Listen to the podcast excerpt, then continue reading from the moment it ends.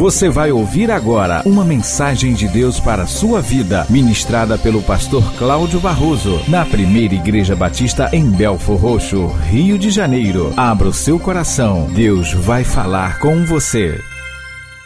Então, abra a sua Bíblia no livro de Provérbios, capítulo 1, versículo 7, e depois, capítulo 11, versículo 2. Então, você vai ler primeiro, capítulo 1, versículo 7, e depois, capítulo 11, versículo 2. Provérbios 1, 7 e 11, 2, na minha versão, diz assim: O temor do Senhor é o princípio da sabedoria, ou do saber, mas os loucos desprezam a sabedoria e o ensino. Provérbios 11, 2 diz: Em vindo a soberba, sobrevém a desonra mas com os humildes está a sabedoria. Interessante que no primeiro texto de 1,7, o sábio escreveu esses provérbios, inspirado por Deus. Ele diz que temer a Deus é princípio do saber. A palavra temor, ela tem, como já foi ensinado aqui anteriormente, dois significados: temor, medo, temor, respeito expressão de honra, predisposição para a honra. Então aqui não está se dizendo que ter medo de Deus é princípio de saber, do saber, não. Aqui o temor é respeito, submissão, honrar a Deus. Então, poderíamos ler assim: honrar a Deus, se submeter a Deus, é o princípio do saber mas os loucos desprezam a sabedoria e o ensino. Então, os loucos, as pessoas que não tratam das coisas com consciência, com razão, elas desprezam o conhecimento que vem de Deus. Eles desprezam o ensino que vem de Deus. Este louco, ele despreza não só o ensino que vem de Deus, mas o ensino. Porque sabedoria aqui não é estrita e exclusivamente relacionada a Deus. Mas o, o, o, o, sábio, ele está relacionando a Deus, porque ele diz que o temor do Senhor é o princípio do saber. E no verso 2 do capítulo 11, ele diz que em vindo a soberba, sobrevém a desonra, mas com os humildes está a sabedoria. Com a soberba virá a desonra.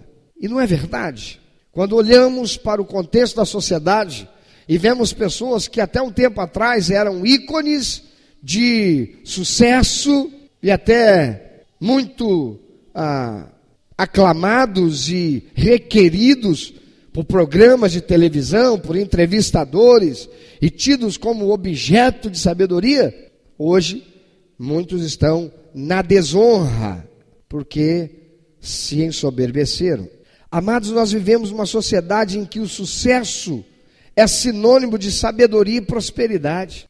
A ideia de sabedoria foi, como tudo mais, ao longo do tempo, corrompida pela ganância e pela luxúria, o apego às coisas do prazer. No passado, em nosso país, as crianças e jovens recebiam como modelo para o sucesso e prosperidade a ideia de nacionalismo, amor à pátria, moral e civismo, honra e respeito às instituições da família e divindade. E tinham como modelos a serem perseguidos o de se tornarem médicos, engenheiros, arquitetos, professores, porque era isso que a sociedade ensinava. Mas com a chegada do chamado modelo de vanguarda, que pregava a liberdade contra o modelo nacionalista, sorrateiramente foi sendo introduzida a libertinagem, a ruptura dos padrões de moralidade com o intuito de desconstruir todos os valores tradicionais que nos faziam uma nação forte. Sim, isso mesmo, uma nação forte, porque o que une uma nação são os valores comuns e que estão relacionados com os elementos mais íntimos e viscerais do ser humano e da sociedade: a família e a sua relação com o sagrado.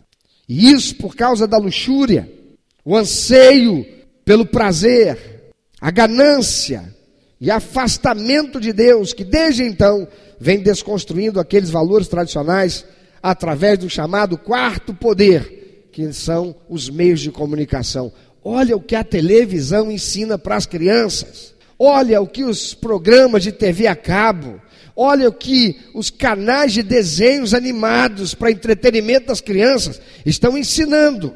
A desconstrução da família. Você já assistiu Peppa Pig? Parece um desenhozinho tão simplório, tão bobinho, para criancinhas pequenininhas. Eu chamei Beatriz e fui assistir com ela um, um episódio de Peppa Pig. Eu poderia chamar, usar qualquer outro, vou usar Peppa Pig. Paulo diz assim: examinai tudo e retém o que é bom. Recentemente tivemos um filme que foi muito alardeado por ser da Pixar, que é uma, um estúdio extraordinário, com recursos fantásticos, que faz a gente viajar né, na tecnologia, eh, no pensamento, e vislumbramos coisas extraordinárias. O filme Procurando Dolly. E lá no meiozinho, de forma sutil, por um segundinho ou dois, foi introduzido lá um casal homossexual. Primeiro não é casal, só é casal quando é macho e fêmea, amém? Duas pessoas, dois personagens homossexuais. Para dar ideia de família. Mamãe e mamãe levando o filhinho para passear no carrinho na praça. Mas o desenho por si só, ele é interessante, ele é lúdico. Mas olha que safadeza, olha que desgraça. Dois segundinhos, um flash com intenção clara.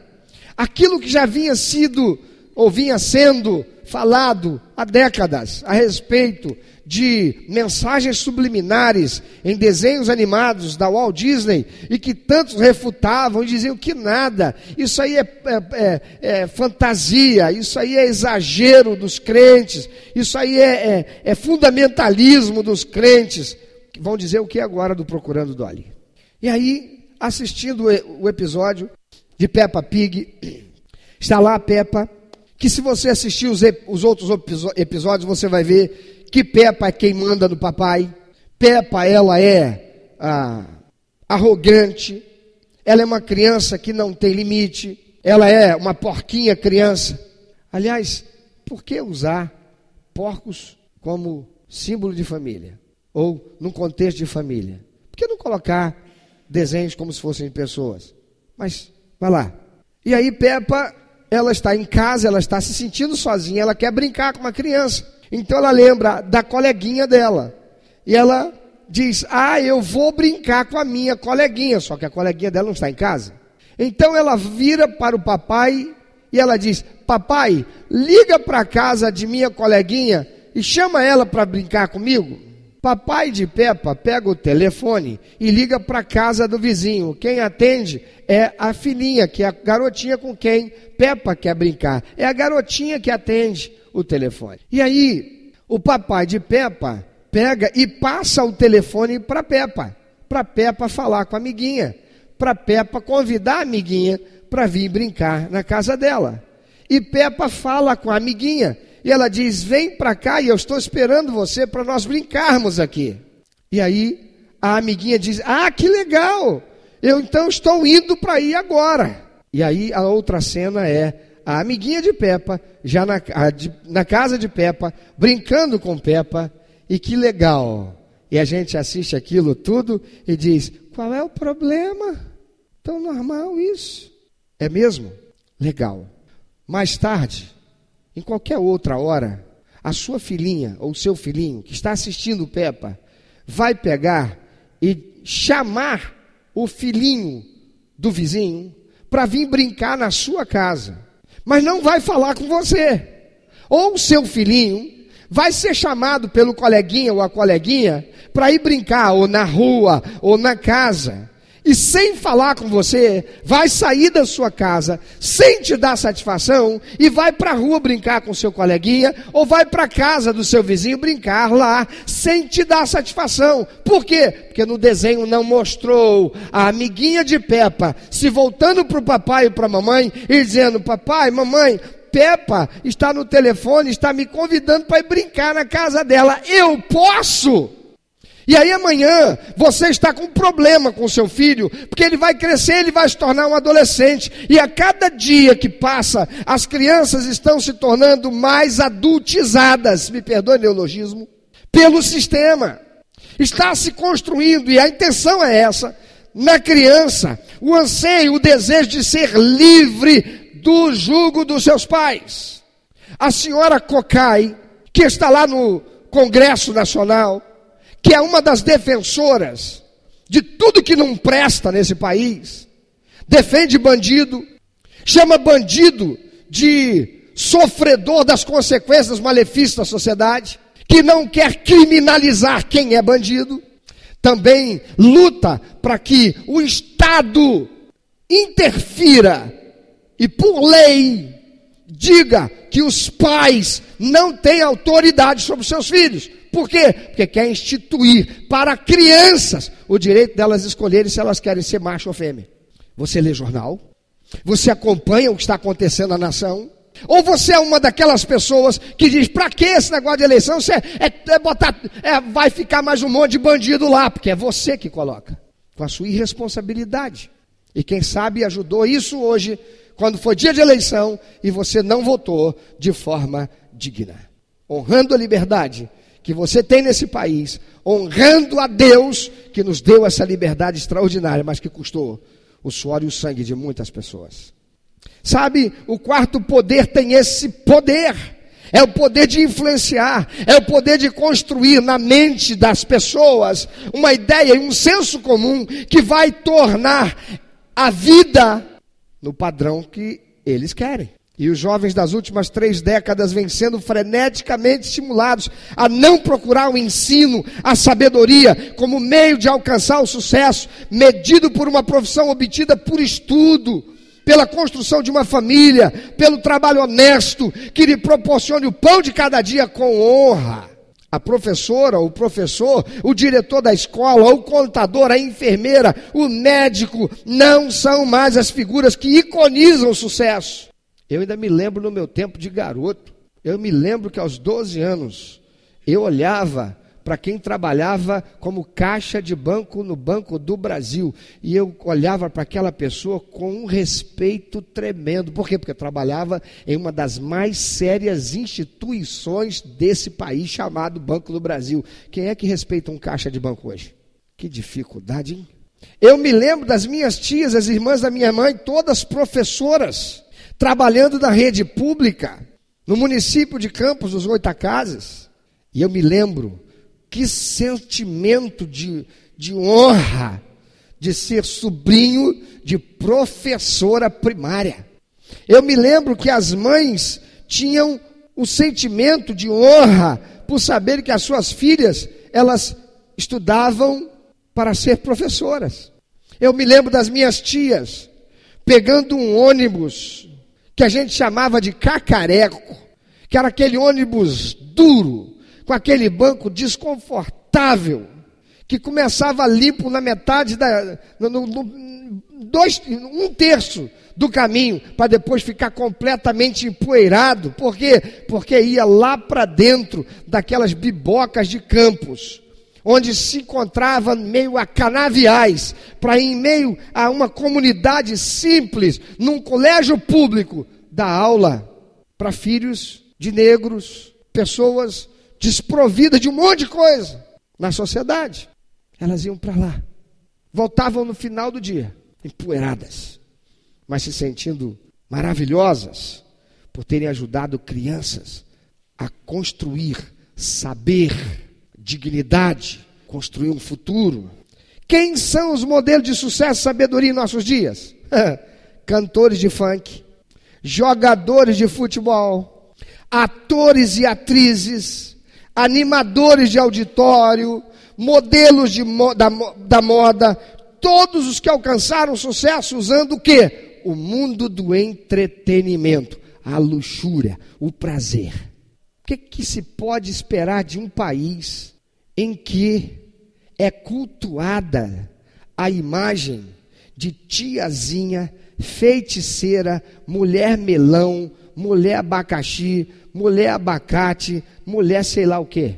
O que, que se pode esperar de uma juventude, de um futuro, de uma nação que cultua um cantor de músicas que só praticamente só enaltece a luxúria e tem por sobrenome safadão.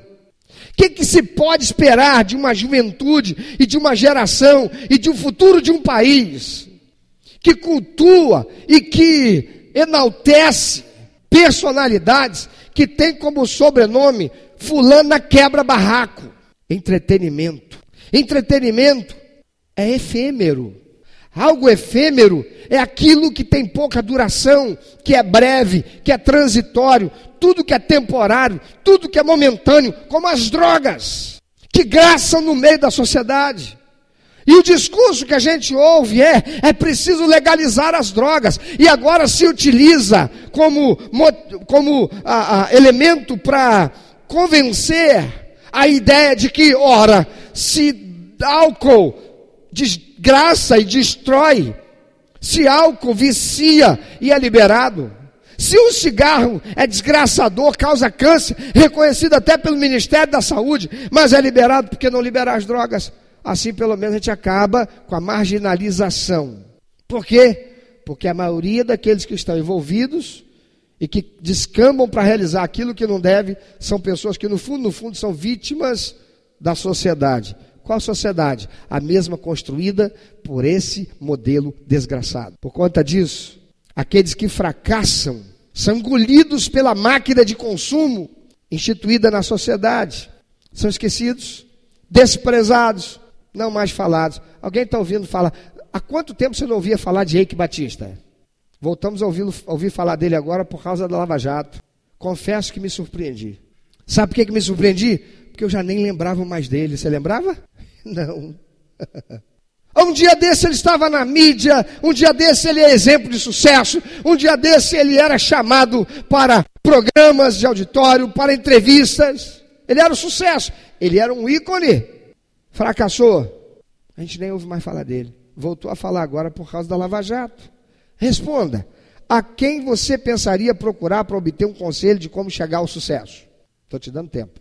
Eu acredito que a sua resposta seja alguém que é sucesso, alguém que chegou lá, certo?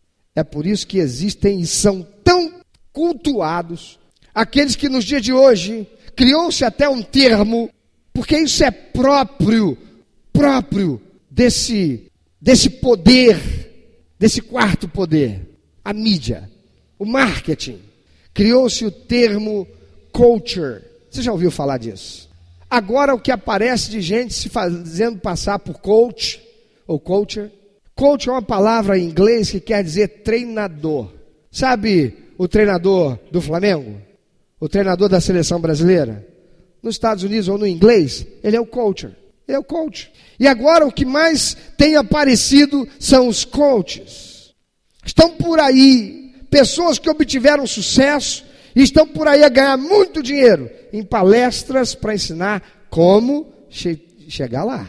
Olha, gente gastando grana, viajando para outros lugares, outros estados do país, para participar de palestras, onde esses caras, procura no YouTube, eles têm entrada como se estivesse recebendo o cara que foi o premiado com o Oscar, um grande artista. Ele é festejado e uma plateia com milhares de pessoas. Algumas deles arrebanham milhares, ganham milhões por palestra. E estão por aí ensinando para as pessoas como chegar no sucesso. Mas esta não é a pessoa que melhor servirá por conselheiro a ninguém Sabe quem é o melhor conselheiro? É aquele que experimentou o fracasso. Porque aquele que experimentou o sucesso, ele ainda não aprendeu aquilo que precisa. Eu só sou capaz de acreditar e confiar no modelo de sucesso. Aquele que começou, chegou no sucesso, viveu pelo menos uns 30 anos e morreu no sucesso. Esse eu quero ouvir. Não quer dizer que eu fecho os ouvidos para ouvir até mesmo aqueles que estão lá no sucesso. Negativo. Eu quero dizer que eles não são para mim o modelo de sucesso. Sabe por quê? Porque enquanto a história está sendo escrita, eu ainda não sei o seu final.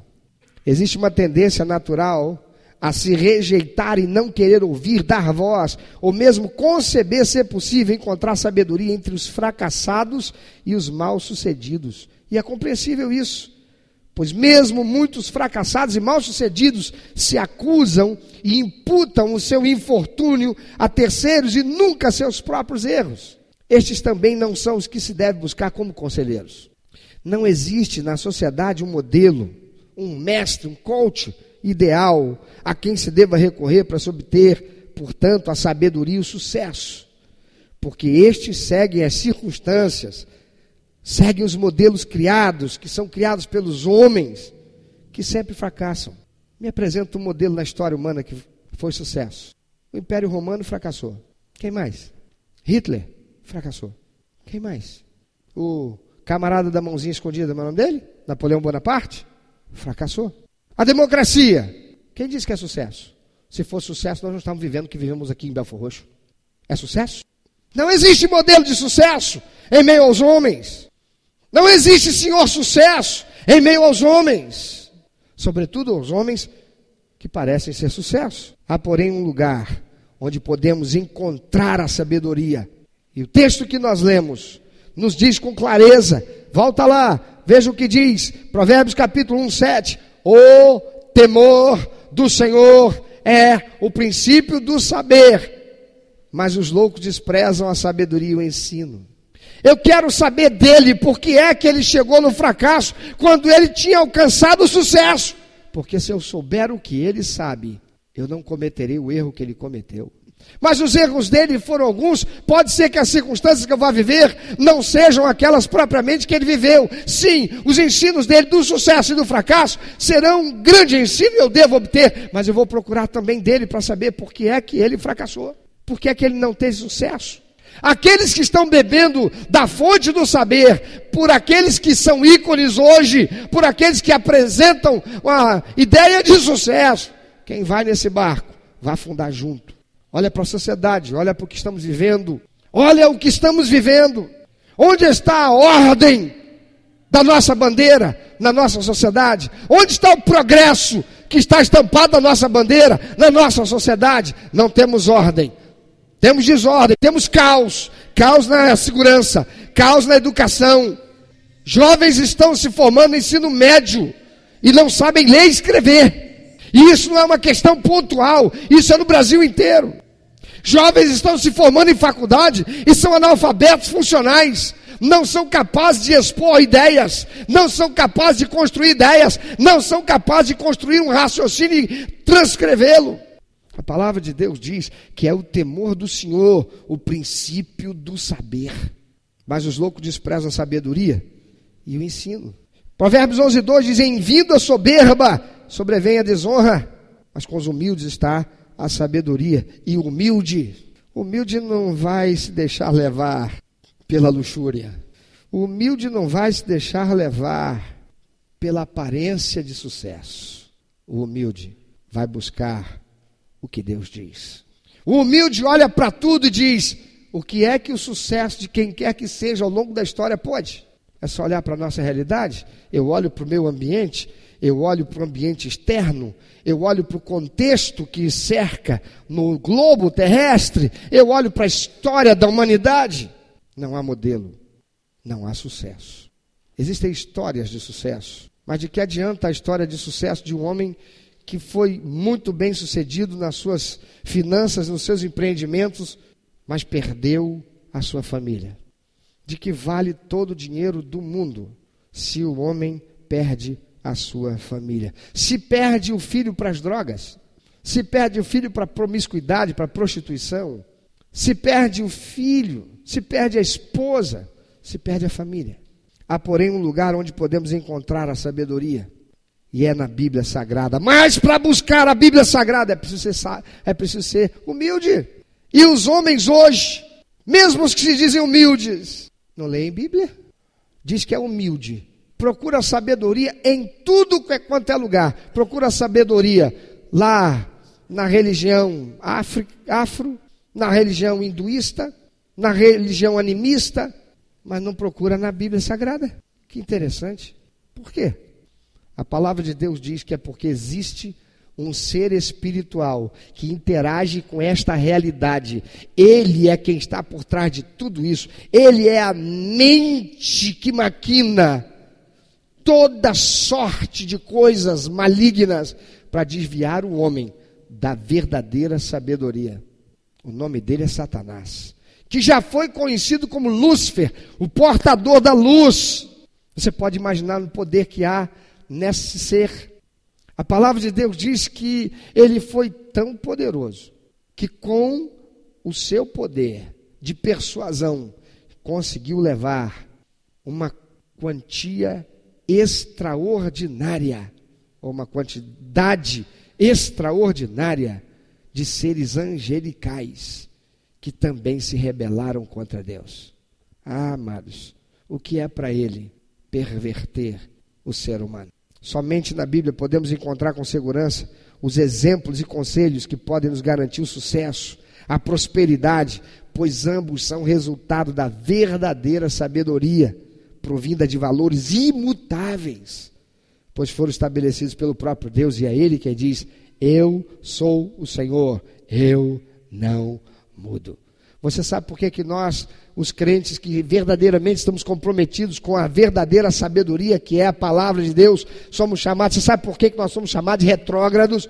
Porque nós não queremos participar daquilo que é chamado de avanço, que é nosso, que deixa a sociedade nesse estado de coisa desgraçada. Porque nós não participamos daquilo que é considerado de vanguarda. Que vanguarda? A tecnologia avança, mas a sociedade adoece cada vez mais.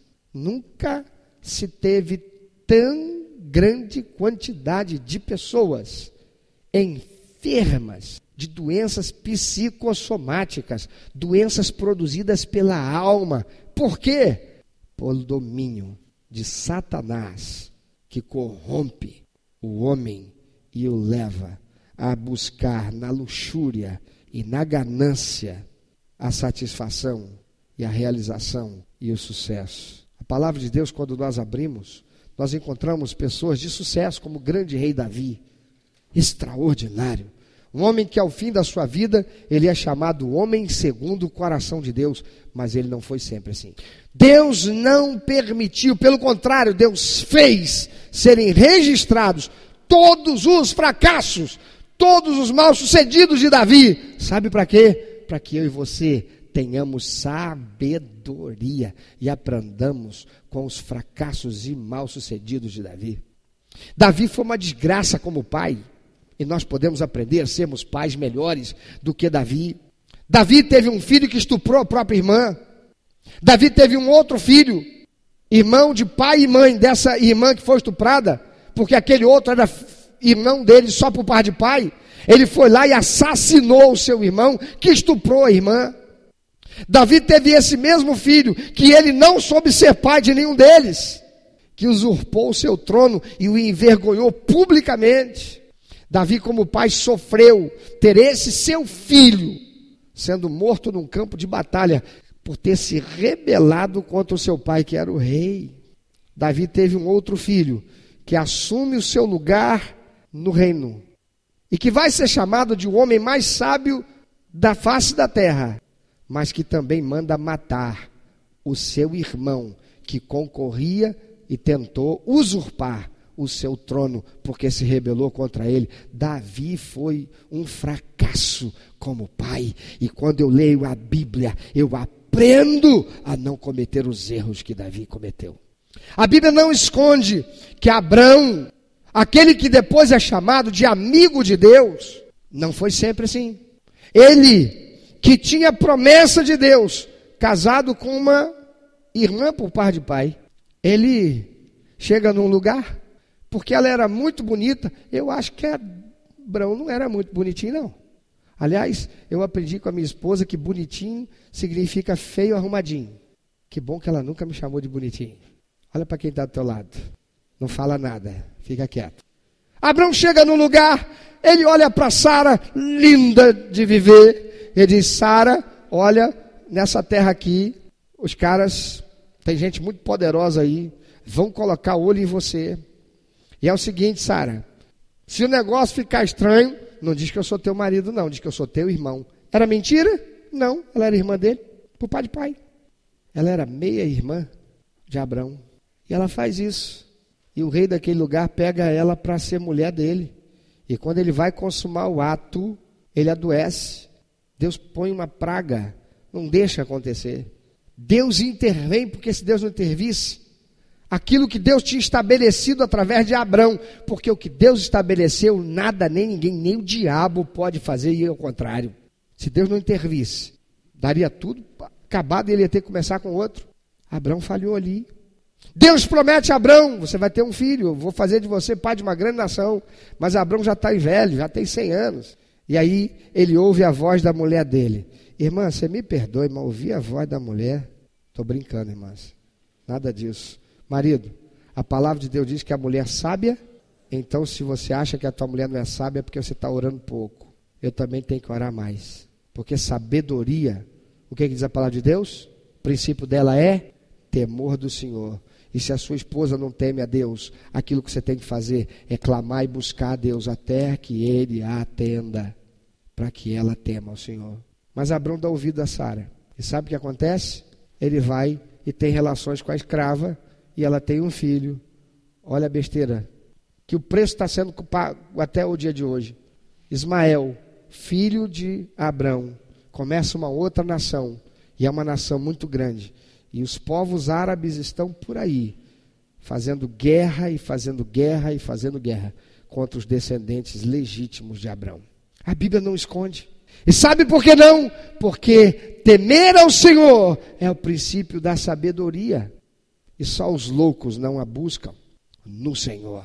Quando eu leio a palavra de Deus, eu aprendo com os sucessos daqueles que foram bem-sucedidos, porque temeram ao Senhor, e com os fracassos e mal-sucedidos daqueles que não honraram, porque não tiveram temor do Senhor. E quando eu faço isso, eu cumpro a palavra do Senhor que acabei de ler. O temor do Senhor está debaixo da autoridade do Senhor. A sua palavra faz com que eu tenha sabedoria, e é a sabedoria quem assegura o sucesso. Sucesso que é conquistado pela vaidade, pela ganância e pela luxúria, não se estabelece. Com ele traz muita desgraça, muita dor e muita tristeza, porque quem está por trás de tudo isso é o diabo. E a palavra de Deus diz que o mundo inteiro está sob o domínio desse espírito desgraçado, que tem tanto poder que é capaz de incutir na mente dos homens a inverdade e torná-la como verdade, e fazer o que é mal ser chamado de bom, e o que é bom ser chamado de mal. E é por isso que a sociedade está desse jeito. Eu quero te perguntar, você que é jovem, eu quero perguntar você que é adulto, os anciãos têm muito para nos ensinar, mas eu quero perguntar para você: quem é modelo de sucesso, de prosperidade ou de sabedoria para você? Qual é o modelo que você está seguindo? Você está seguindo o modelo da modelo?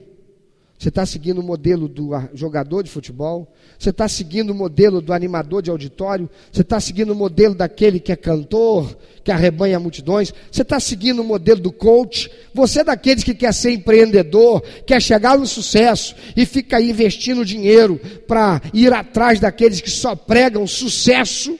Você não precisa disso tudo, não. Aliás, você não precisa de nada disso. Você precisa de sabedoria. E aquele que tem temor do Senhor, ele estuda. Ele vai para a escola e ele chega em casa, ele estuda, porque estudar não é ir para a escola. Isso é parte da formação, receber informação que vem do professor. Estudar mesmo é quando você chega em casa, rememora tudo que recebeu e pesquisa e desenvolve. Isso é caminho de sabedoria. Sabedoria é procurar aqueles mais velhos e experientes e que têm para mostrar o caminho do que não fazer, porque não deu certo. Mas para aquele que está olhando e bebendo da fonte do que é hoje sucesso, quando vier o fracasso dele, você será mais um órfão na sociedade e apenas engrossará o couro daqueles que estão destruindo o futuro dessa nação, o futuro da sua família, o futuro de uma nova geração que virá. Quem sabe que você já gerou e que lá na frente será muito pior do que aquilo que estamos vivendo. Só Deus e a Sua palavra para nos assegurar vida de paz, de equilíbrio e de satisfação. Em quem você está buscando sabedoria? Reflita um pouco sobre isso. Qual é a fonte da sabedoria para você? Em quem você tem se espelhado? Em busca do que você tem ido? Tem muita gente investindo uma grana preta para participar de uma conferência de um coach, mas não investe dinheiro para comprar um livro e ler e estudar. Eu estou falando de livro de ciências seculares. Eu estou falando de matemática, de física, de química, de geografia, de história, de biologia. Não investe num curso profissionalizante. Tem gente que por aí participando de programa de demissão voluntária para receber um dinheiro que julga ser uma boa soma e que com esta boa soma vai iniciar o seu próprio negócio, apenas para ser mais um que talvez em um prazo de não mais do que 12 meses engrossará a filas dos desempregados recém-falidos. Porque foi atrás de um modelo de sucesso humano, produzido pela ganância, produzido pela luxúria. Não seja você mais um desses. Nós precisamos reconstruir esta nação. Nós precisamos reconstruir a nossa sociedade. Nós precisamos reconstruir os nossos bairros. Nós precisamos reconstruir o ambiente de convivência das nossas ruas, da nossa vizinhança. Nós precisamos reconstruir a ideia de família, reconstruindo dentro de nós a verdadeira origem da sabedoria, a fonte da sabedoria. E isso passa por não negociarmos dois valores essenciais: família. No modelo criado por Deus, macho e fêmea, homem e mulher, e a sua prole. E o relacionamento com Deus. É por afastar-se do relacionamento com Deus, que a família está sendo destruída, que a sociedade só caminha em direção à derrocada, ao sofrimento. A geração mais jovem se perdendo porque falta o verdadeiro princípio da sabedoria, que é temer o Senhor. Você tem temido ao Senhor, você tem colocado a sua vida sob a autoridade de Deus. Você tem pautado as suas decisões na sabedoria que vem da palavra de Deus, imutável há mais de cinco mil anos. Princípios que têm gerado sucesso que permanece no Evangelho de Jesus Cristo. O reino do Senhor Jesus na face da terra só cresce. E ainda que em alguns lugares, pela falha do homem, ele tenha sido subtraído, como acontece em países islâmicos, é uma massa que quanto mais bate, mais cresce. Porque tem o poder de Deus nunca, nunca deixará de existir. Em quem você tem colocado os seus olhos como modelo de sucesso? E qual é a fonte da sabedoria que você tem buscado e aplicado na sua vida? Eu quero te fazer uma proposta. Coloque-a hoje em Deus. Porque o temor do Senhor é o princípio do saber. Só os loucos desprezam a sabedoria e o ensino que vem de Deus. Não se faça soberbo, porque junto com a soberba vem a desonra. Mas somente com os humildes está a sabedoria, e é preciso ser humilde para buscar o Senhor. Reconhecer que você não é competente, ninguém é. Para chegar até o sucesso e permanecer nele.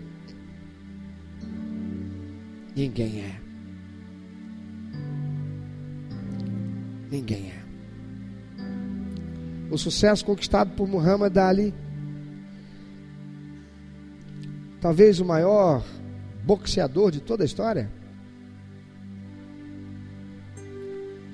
não adiantou de nada para ele, porque os últimos anos da sua vida, pelo menos por umas duas décadas, talvez, não sei ao certo, foi marcada pelo Alzheimer, Alzheimer não, balde Parkinson, que o incapacitava até para segurar um garfo e uma faca e cortar seu próprio alimento. É preciso reconhecer com humildade que nós somos limitados, pequenos, incompetentes. E a verdadeira sabedoria que pode nos fazer chegar ao céu é aquela que vem de Deus. E para viver nesse mundo que jaz no maligno, só se nós tivermos humildade e buscarmos e vivermos em submissão a Deus. Busque a sabedoria que vem de Deus. Leia a Bíblia. Estude a palavra de Deus. Entregue sua vida para Jesus e tenha Jesus como Senhor da sua vida. Passe a conduzir as decisões da sua vida, pautadas nos princípios e valores estabelecidos por Deus na sua palavra. Não tome decisões baseadas no que os outros falam, no que aquele grande ícone do saber do momento está dizendo, a perguntar para Deus o que ele tem a dizer sobre isso. Porque aquele ícone do saber do momento, a história está apenas sendo contada e você não está lá para conhecer os bastidores. Por isso, entrega a tua vida ao Senhor. Confia nele. Ele tudo fará. E está escrito que ele nunca deixa que fracasse aquele que nele confia. Meu amado ouvinte, você que ouviu esta mensagem, se Deus tem falado ao seu coração, se você foi constrangido pelo Espírito Santo e quer compartilhar isso conosco, quer que nós estejamos orando por você. Se você quer nos informar que você recebeu Jesus como teu único, eterno e suficiente Salvador, se você quer saber um pouco mais a respeito do que fazer para dar prazer ao coração de Deus e viver a vida que o Senhor tem reservado para você, vida de paz, de equilíbrio, de satisfação, entre em contato conosco. Ligue para nós. Anote, por favor, é 21 2761 1059 21 2761 1059. Entre em contato conosco. Deus quer continuar falando com você.